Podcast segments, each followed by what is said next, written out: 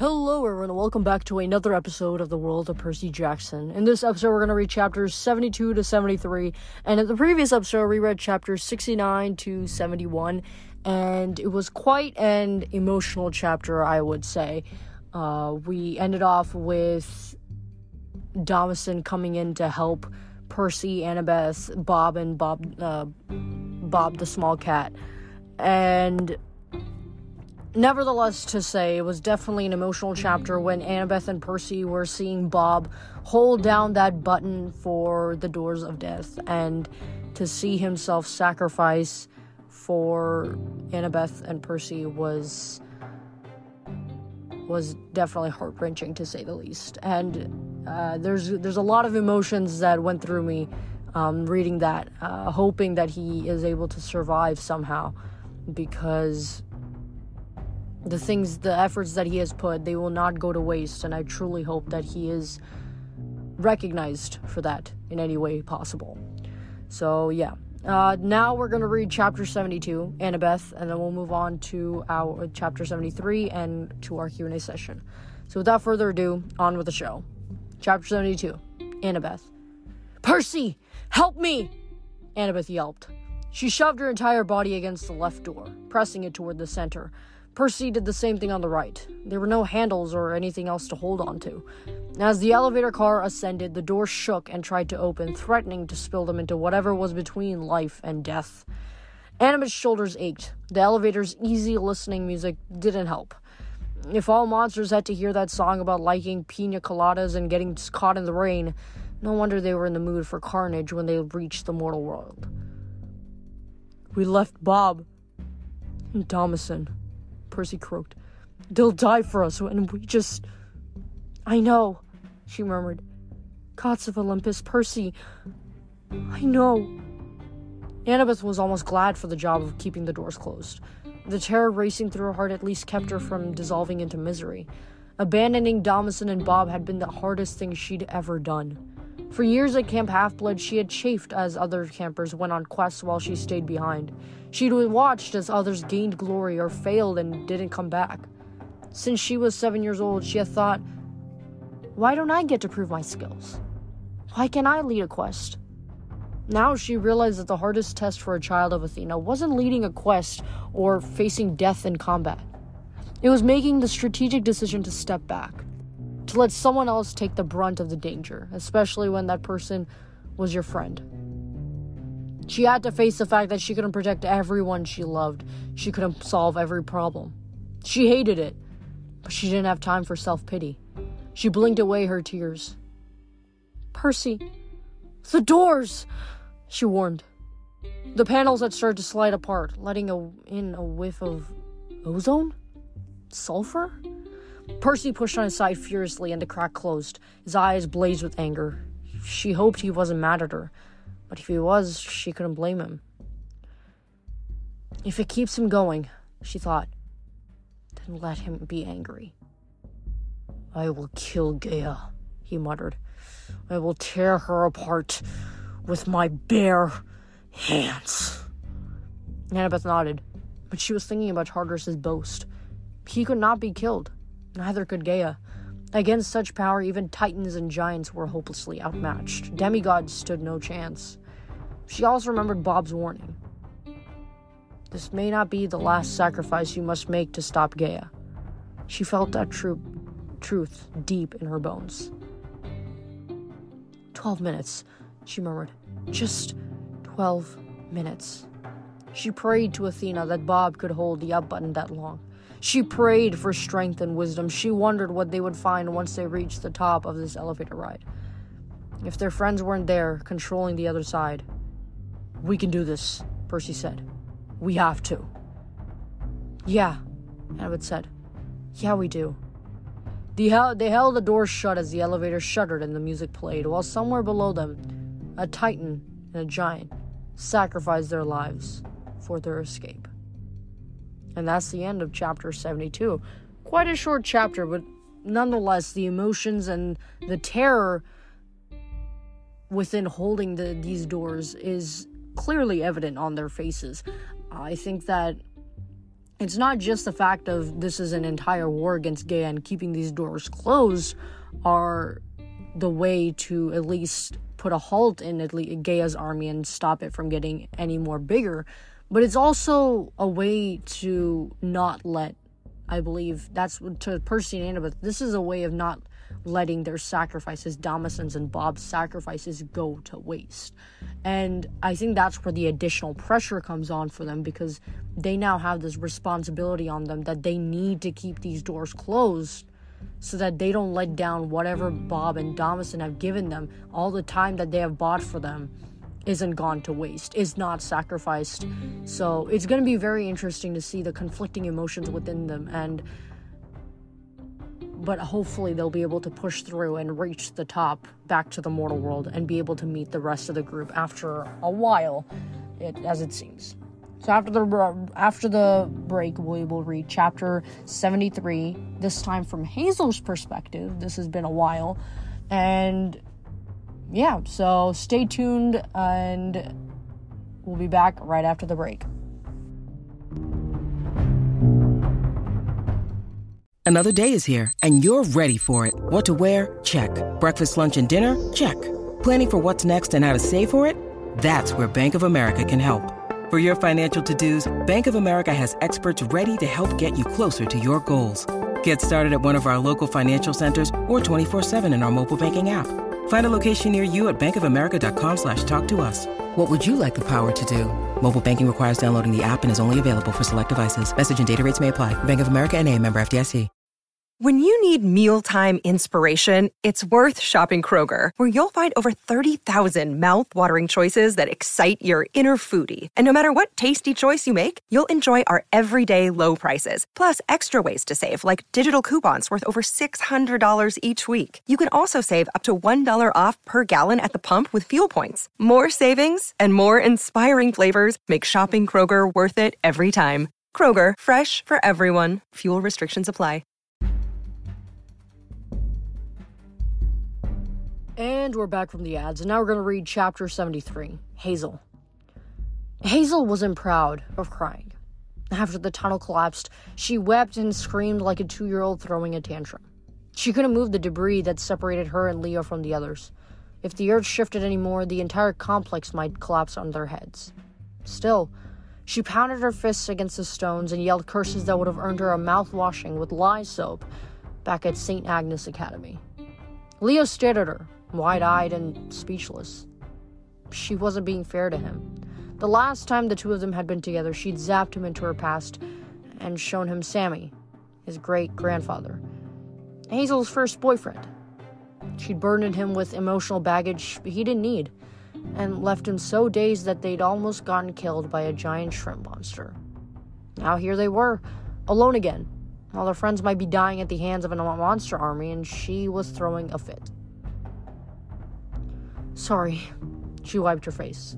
Hey, you know, Leo shrugged. I've attacked a few rocks in my day. She swallowed with difficulty. Frank is. He's. Listen, Leo said. Frank Zhang has moves. He's probably going to turn into a kangaroo and do some marsupial jujitsu on their ugly faces. He helped her to her feet. Despite the panic simmering inside her, she knew Leo was right. Frank and the others weren't helpless. They would find a way to survive. The best thing she and Leo could do was carry on. She studied Leo. His hair had grown out longer and shaggier, and his face was leaner, so he looked less like an imp and more like the one of those willowy elves in the fairy tales. The biggest difference was his eyes. They constantly drifted as if Leo was trying to spot something over the horizon. Leo, I- am sorry, she said. He raised an eyebrow. Okay, for what? For. She gestured around her helplessly. Everything. For thinking you were Sammy, for leading you on. I mean, I didn't mean to, but if I did. Hey. He squeezed her hand. Though Hazel sensed nothing romantic in the gesture. Machines are designed to work. Uh, what? I figured the universe is basically like a machine. I don't know who made it, if it was the fates, or the gods, or capital G, God, or whatever. But it chugs along the way it's supposed to most of the time. Sure, little pieces break and stuff goes haywire once in a while, but mostly things happen for a reason, like you and me meeting. Leo Valdez? Hazel marveled. You're a philosopher. Nah, he said. I'm just a mechanic. But what I figured my bisabuelo, Sammy, knew what was what. He let you go, Hazel. My job is to tell you that it's okay. You and Frank, you're good together. We're all going to get through this. I hope you guys get a chance to be happy. Besides, Zhang couldn't tie his shoes without your help. That's mean, Hazel chided, but she felt like something was untangling inside her. A knot of tension she'd been carrying for weeks. Leo really had changed. Hazel was starting to think she'd found a good friend. What happened to you when you were on your own? she asked. Who did you meet? Leo's eyes twitched. Long story short, I'll tell you sometime. I'm still waiting to see how it shakes out. The universe is a machine, Hazel said, so it'll be fine. Hopefully. As long as it's not one of your machines, Hazel added, because your machines never do what they're supposed to. Yeah, ha ha! Leo summoned fire into his hand. Now, which way, Miss Underground? Hazel scanned the path in front of them. About 30 feet down, the tunnel split into four smaller arteries, each one identical, but the one on the left radiated cold. That way, she decided. It feels the most dangerous. I'm sold, said Leo. They began their descent. As soon as they reached the first archway, the polecat Gale found polecat Gale found them. She scurried up Hazel's side and curled around her neck, chittering crossly as if to say, Where have you been?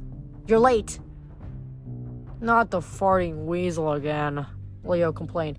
If that thing lets loose in close quarters like this, with my fire and all, we're going to explode. Gale Parr barked a polecat insult at Leo. Hazel hushed them both. She could sense the tunnel ahead, sloping gently down for about 300 feet, then opening into a large chamber. That chamber was a presence, cold, heavy, and powerful. Hazel hadn't felt, uh, felt anything like it since the cave in Alaska where Gaia had forced her to resurrect Porphyrion, the giant king. Hazel had thwarted Gaia's plans that time, but she had to pull down the cavern, sacrificing her life and her mother's. She wasn't anxious to have a similar experience. Leo, be ready, she whispered. We're getting close. Close to what? A woman's voice echoed down the corridor. Close to me. A wave of nausea hit Hazel so hard her knees buckled. The whole world shifted. Her sense of direction, usually flawless underground, became completely unmoored. She and Hazel didn't seem to move. But suddenly, they were 300 feet down the corridor at the entrance of the chamber. Welcome, said the woman's voice. I've looked forward to this. Hazel's eyes swept the cavern. She couldn't see the speaker. The room reminded her of the Pantheon in Rome, except this place had been decorated in Hades modern. The obsidian walls were carved with scenes of death, plague victims, corpses on the battlefield, torture chambers with skeletons hanging in iron cages. All of it embellished with precious gems that somehow made the scenes even more ghastly. As in the Pantheon, the domed roof was a waffle pattern of recessed square panels. But here, each panel was a stela, a grave marker with ancient Greek inscriptions. Hazel wondered if actual bodies were buried behind them. With her underground senses out of whack, she couldn't be sure. She saw no other exits. At the apex, apex of the ceiling, where the Pantheon skylight would have been, a circle of pure black stone gleamed, as if to reinforce the sense that there was no way out of this place. No sky above, only darkness. Hazel's eyes drifted to the center of the room. Yep, Leo muttered. Those are doors, all right. Fifty feet away was a set of freestanding elevator doors, their panels etched in silver and iron. Rows of chains ran down either side, bolting the frame to large hooks in the floor. The area around the doors were littered with black rubble. With a tightening sense of anger, Hazel realized that an ancient altar to Hades had once stood there. It had been destroyed to make room for the doors of death. Where are you? she shouted. Don't you see us? taunted the woman's voice. I thought Hecate chose you for your skill. Another bout of queasiness churned through Hazel's gut. On her shoulder, Gale barked and passed gas, which didn't help. Dark spots floated in Hazel's eyes. She tried to blink them away, but they only turned darker. The spots consolidated into a 20 foot tall, shadowy figure looming next to the doors. The giant Clytius was shrouded in the black smoke, just as she'd seen in her vision at the crossroads. But now Hazel could dimly make out his form dragon like legs with ash colored scales, a massive humanoid upper body encased in Stygian armor, long braided hair that seemed to be made from smoke. His complexion was as dark as Death's. Hazel should know, since she had met Death personally. His eyes glinted cold as diamonds. He carried no weapon, but that didn't make him any less terrifying. Leo whistled. You know, Clytius, for such a big dude, you've got a beautiful voice. Idiot, hissed the, hissed the woman. Halfway between Hazel and the giant, the air shimmered. The sorceress appeared. She wore an elegant sleeveless dress of woven gold, her dark hair piled into a cone encircled with diamonds and emeralds. Around her neck hung a pendant like a miniature maze on a cord set with rubies. It made Hazel think of crystallized blood drops. The woman was beautiful in a timeless, regal way, like a statue you might admire but could never love. Her eyes sparkled with malice. Pasiphae, Hazel said. The woman inclined her head. My dear Hazel Levesque. Leo coughed. Yeah, you two know each other? Like, uh, underworld chums or. Silence, fool! Pasiphae's voice was soft but full of venom. I have no use for demigod boys. Ugh, always so full of themselves, so brash and destructive. hey, lady! Leo protested. I don't destroy things much. I'm a son of Hephaestus. A tinkerer, snapped past Pasiphae. Even worse. I knew Daedalus. His inventions brought me nothing but trouble. Leo blinked. Daedalus? like the Daedalus? Well, then you should know all about us tinkers. We're more into fixing, building, occasionally sticking wads of oilcloth in the mouths of rude ladies. Leo! Hazel put her arm across his chest. She had a feeling the sorceress was about to turn him into something unpleasant if he didn't shut up. Let me take this, okay? Listen to your friend. Pasiphae said. Be a good boy and let the woman talk. Pasiphae paced in front of them, examining Hazel. Her eyes were so full of hate it made Hazel's skin tingle. The sorceress's power radiated from her like heat from a furnace. Her expression was unsettling and vaguely familiar. Somehow, though, the giant Clytius unnerved Hazel more. He stood in the background, silent and motionless, except for the dark s'more pouring from his body pooling around his feet. He was the cold presence Hazel had felt earlier, like a vast deposit of obsidian, so heavy that Hazel couldn't possibly move it, powerful and indestructible and completely devoid of emotion. Your. Your friend doesn't say much, Hazel noted. Pasiphae looked back at the giant and sniffed with disdain. Pray he stay silent, my dear. Gaia has given me the pleasure of dealing with you, but Clytius is my, uh, insurance, just between you and me. As Sister Sorceresses, I think he's also here to keep my powers in check, in case I forget my new mistress's orders. Gaia's careful that way. Hazel was tempted to protest that she wasn't a sorceress. She didn't want to know how Pasiphae planned to deal with them, or how the giant kept her magic in check. But she straightened her back and tried to look confident. Whatever you're planning, Hazel said, it won't work. We've cut through every monster Gaia's put in our path. If you're smart, you'll get out of our way. Gale the polecat gnashed her teeth in approval, but Pasiphae didn't seem impressed. You don't look like much, the sorceress mused. But then you demigods never do. My husband, Minos, king of Crete, he was a son of Zeus. You would never have known it by looking at him. He was almost as scrawny as that one. She flicked a hand toward Leo. Wow, muttered Leo. Minos must have done something really horrible to deserve you. Pasiphae's nostrils flared. Oh, you have no idea. He was too proud to make the proper sacrifices to Poseidon, so the gods punished me for his arrogance. The Minotaur. Hazel suddenly remembered.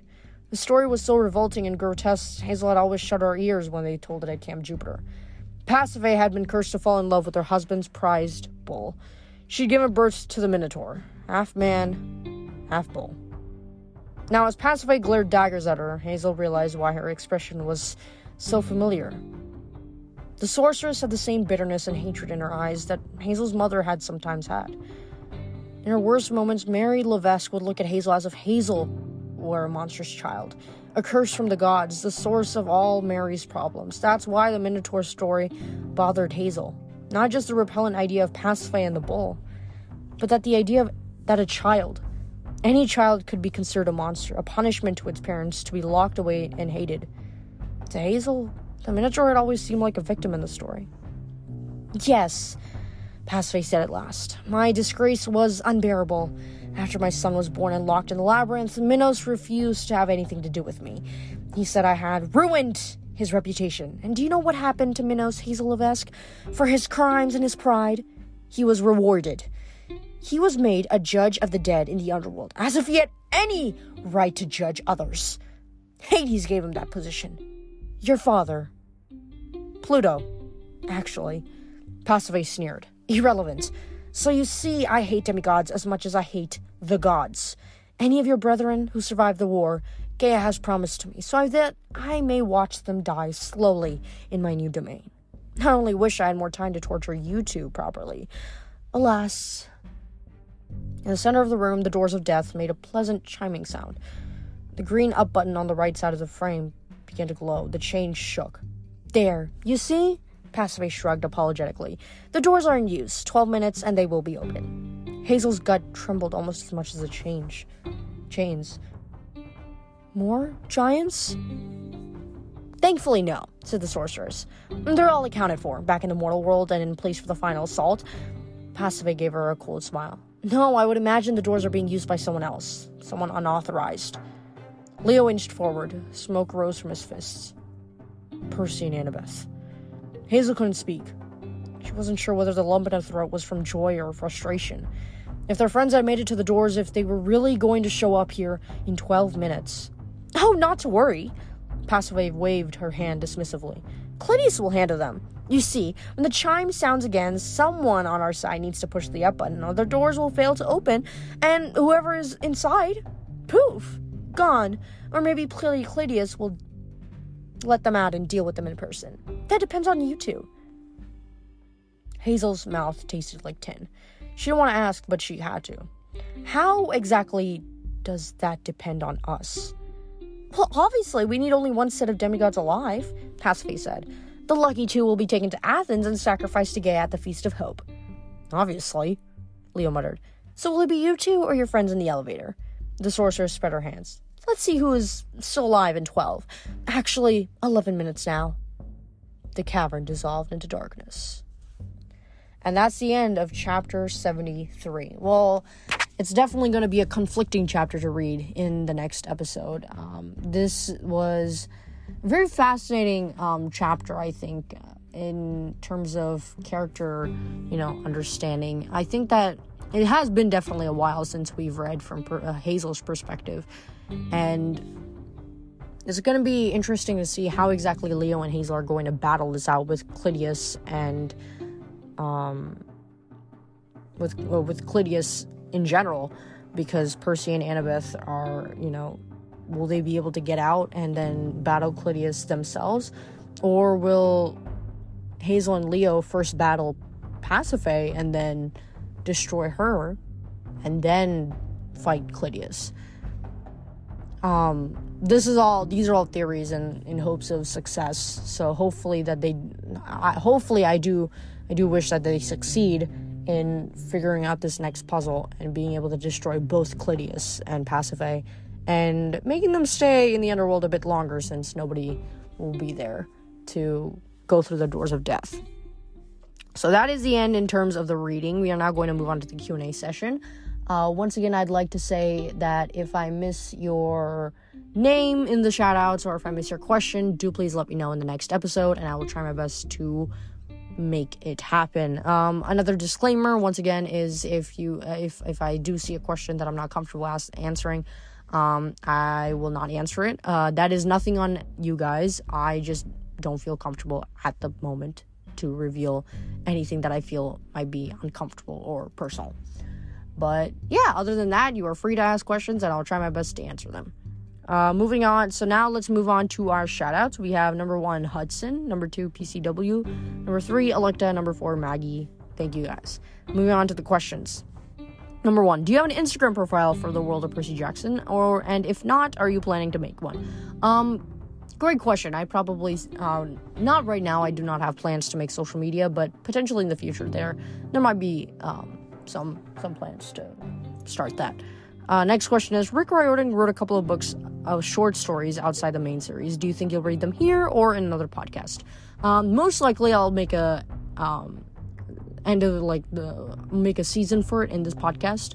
Um, I do want to keep everything Greek and Roman mythology related in this podcast, and then potentially Kane Chronicles will be started in another podcast. Um, I do not know the layout and schematics of that yet, but most likely, yes, I will be reading those short stories in this um, podcast. And I do apologize for my mistake on saying the Chalice of the Gods, where it was a spinoff.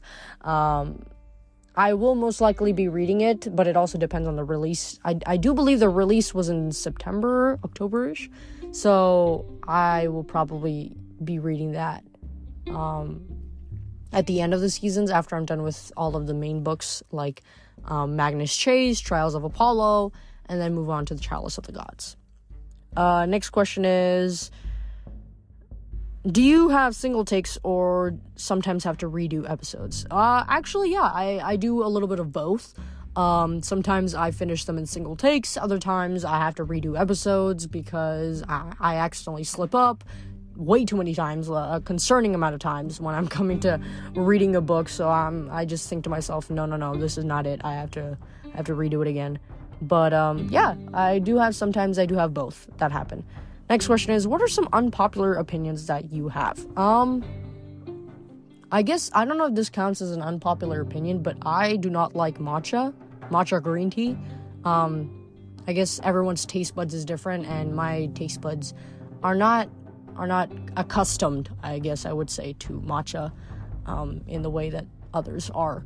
Um, that doesn't mean it's not a bad flavor. I just, I personally don't like it. uh, next question is favorite character in this book. Um, most likely, I, I'd probably say Bob, Bob this and Bob the Small Cat. Most, mo- more importantly, Bob the Small Cat more than anybody. Um, that is easily, hands down, the best character, which is why I'm rooting for them to survive so hard, including Damasen. I really want all, the three of them to survive. Uh, next question is, what country do you like the most? Um, it's a hard question. I probably have to think about it. Um, I, I, it really, it really depends on, um, uh, it really, it really depends on, I guess, traveling. And let's just say I have not traveled to all countries in the world, so I probably, I probably have to think about that for a little bit. But yeah. Uh, what do you think will happen? And next question is, what do you think will happen in future books? Uh, most likely, what will happen is, I think the best way to find out about that is through the prophecy. Um, definitely, we all know that the prophecy is always comes true, no matter what. Um, and uh, uh, like I said in the previous episodes, it has like a 99.999% um, accuracy. So the best that we can see is that the important part of Leo versus Jason's storm or fire. One of them will be defeating Gaia, and one of them will eventually perish. Now, I would hope that there was there's another way around this, but unfortunately, I don't think there is. So, we will definitely. I think that's one of the ones that are that is certain that one of them will perish. Now, in what way will they perish? I'm not sure, but it will definitely pro- probably be during the war. Uh, next question is Can you upload twice a week? Um, I'll try my best. Um, I do know that sometimes, uh, you know, you guys do want some extra episodes, and I, I will try my best to, if I have the time, I'll try my best to give more ep- uh, episodes to you guys. Um, but yeah, uh, I, I just, uh, uh, I hope you guys can forgive me for only uploading once a week. I do know that you know uh, you guys are eagerly eagerly waiting, and sometimes and some of you guys are also skipping ahead. Um, I do apologize for uploading so late every week, but unfortunately, um, you know I do have a lot of work um, to do. uh, during most of the week, so hence the busy schedule. But if I do have enough time, I will try my best to give you guys um, as much as I can. Uh, next question is Do you recommend making a podcast? Um, I would ra- I would probably say um, yes, go for it. Um, reasons pros are that you know you get to make a podcast talking about things that you love and it's just you know putting your thoughts out there and having people listen to it. It's it's a great feeling really. And then uh, you also get feedback on those thoughts or maybe those concepts that you bring out in your books and then you sometimes you get corrected sometimes you get people to agree with you. And it's just a nice feeling overall i'd probably say. Um, obviously you know there's commitment there's dedication there's work to be put in. Um, but i'm sure that um, all of you guys that are, are, wishing to start a podcast. I have the utmost faith in you. Uh, next question is do you uh, well who would you date in heroes of olympus? Um uh, I don't remember what I said last time, but if I had the choice now, I'd probably say Annabeth, maybe. Uh, I think the more and more I read about her, the more and more her personality aligns with mine. And not to steal her from Percy or anything, but, you know, uh, I think that I would, she'd be the best fit for me. Um, next question is if the two camps fought, who do you think would win? Uh, I probably, if I'm not going to lie, I have a strong feeling that it's going to be Camp Jupiter. Now, the only reason why is because I see a huge emphasis on combat. I think. I feel like maybe it might be because I've read about Camp Jupiter more recently than Camp Half Blood, so I forgot about Camp Half Blood. But Camp Jupiter really emphasizes fighting and combat over anything else, and I feel like Camp Half Blood is more about bonding together and spending time with each other. That doesn't mean it's bad. I just think that a lot more kids in Camp Jupiter get to hone their skills and their demigod powers than compared to Camp Half Blood, if that makes sense. But uh, they're they're still powerful in their own ways, nevertheless. Um, next question is: How surprised were you when you found out about Nico's feelings for, for, for Percy? I would definitely say that at first it made sense the more you think about it um, especially considering nico's behavior as it gradually as we gradually went across the book nico's behavior around percy and the emotions that he was feeling and the way he was acting just in general around percy it's it i, I at that point uh, i think i said this in a previous episode but um it was at first you think it's because of his animosity and his hatred toward percy because of what he did to bianca but once you start one once you know you read that Nico had feelings for Percy, it slowly kind of makes sense a little bit because you could see that there wasn't complete hatred, but there was some kind of there was there existed some kind of tension between them. And with that with that confession that Nico made, it definitely makes much more sense now. Um so yeah but yeah that is the end of our q&a session. Uh, i hope you guys enjoyed that just as much as i did. And next week we will continue this with chapter 74 to 75 and thank you guys for listening to this episode. And until next week stay safe and stay out of boredom